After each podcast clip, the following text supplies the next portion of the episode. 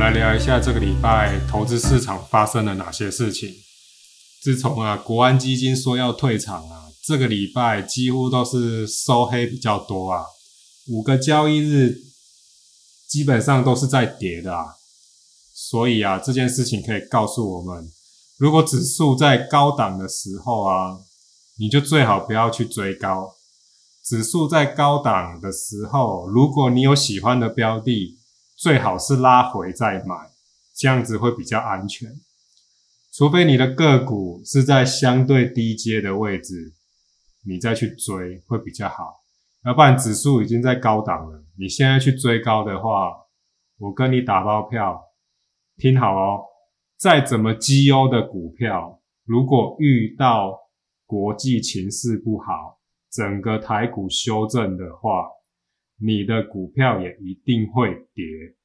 这句话是一定的，不用怀疑。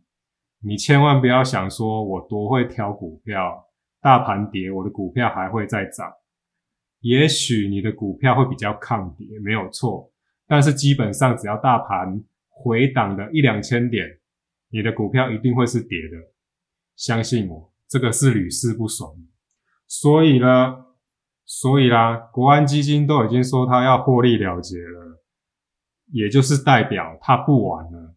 接下来就是给散户他们去玩，那么你要去想，其实国安基金讲的话也其实也是真真假假了，但是你也不知道他到底心里在想什么。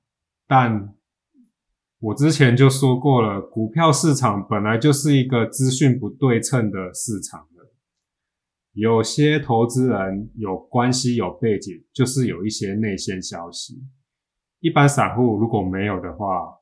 那么相对的，就是会比较吃亏，所以指数在高档，你就不要去追高，除非你有自己的逻辑跟判断方向，还有你的资金控管的非常好，那这个前提下，我就不反对你去追高，你想怎么买都没关系，因为你有的是钱，你有的是资金，但是一般人最好还是不要做，指数在高档，你的个股都是拉回在布局。美股那边也是，这个礼拜几乎都是跌的比较多。其实就像我之前说的，其实也不用担心什么，因为股票本来就是涨涨跌跌，只是说跌的时候你受不受得了，hold 不 hold 得住。你要想哦，其实这个礼拜其实后半段大家是都还蛮恐慌的，但其实你回头去看。也才跌四天而已，就把大家吓得要死。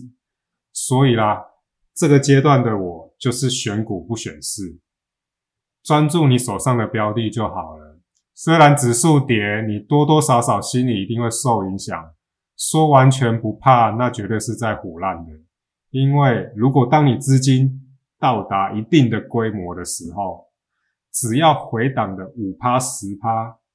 你想想，三百万的人就是三十万了哦，他难道不会痛吗？如果你不会痛的话，那除非你的成本真的是很低，或者是你的资产很雄厚，你还有别种资产，股票只是你的一部分。但是基本上啊，我敢说啊，像我们这种三四十岁、四十岁了，出过社会工作十几年的人，股票跌，他心里。难免是会不好受的，因为那些都是钱在输赢，所以啦，这个礼拜基本上就是保持你原本的操作策略就好。那大盘跌就让它跌，那你该停损，你有想要停损就停损。其实我觉得这些都很正常，也不要说完全不停损啊什么的。我之前就讲过了，有些东西也不一定说是一定要停损。你也可以换股操作啊！如果大盘跌的时候，你觉得心里非常压力很大，那你就可以把一些你手上比较活泼的个股转到比较防御型的。那当然啦，你如果是很看好后市的，那你就继续照你的自己的操作策略。那我自己本身，我分享一下，我是原本就是，就像我之前说的，我的股票都是满手的。防御型类股，但是我的股票资金现在目前的水位算是高档，所以我一样会照我原本拟定的计划继续操作下去。今年的股息发下来，好好善用你的股息。我们今天就分享到这边了，希望在接下来的日子，大家都可以操作的很顺利。股票其实你说它难，真的是蛮难的，因为你放眼望去，不管是你亲戚朋友或者是同事，有办法大赚的人是有，但是有办法一直维持获利，能把之前赚的都不倒赔回去，这种人真的很少。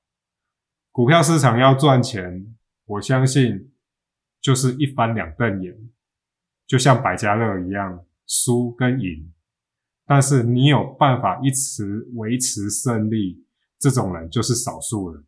所以人家才在讲说，股票市场也不是比你跑得多快，比的是谁跑得比较久。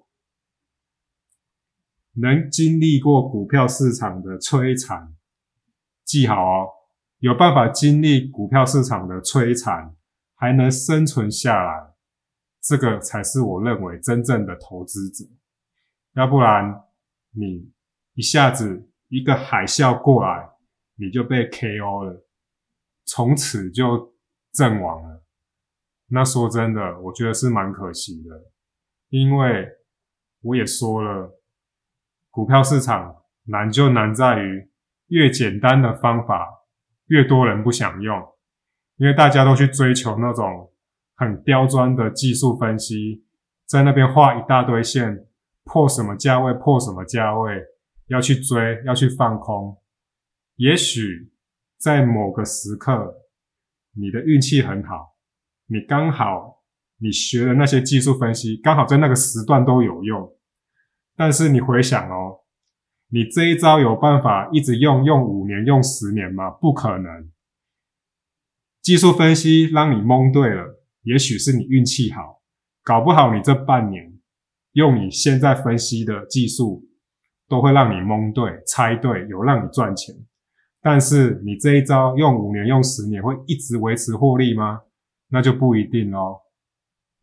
交易了那么久，给我的心得是，真的要严守纪律，资金控管好，风险控管好。挑一档好的标的，不管是什么标的都好。每个人喜欢的标的都不一样，好好去思考你的资金怎么去发挥到最大的效用，在你选的标的上，这才是我觉得投资最精髓的部分。今天就和大家分享到这边，我们下次见。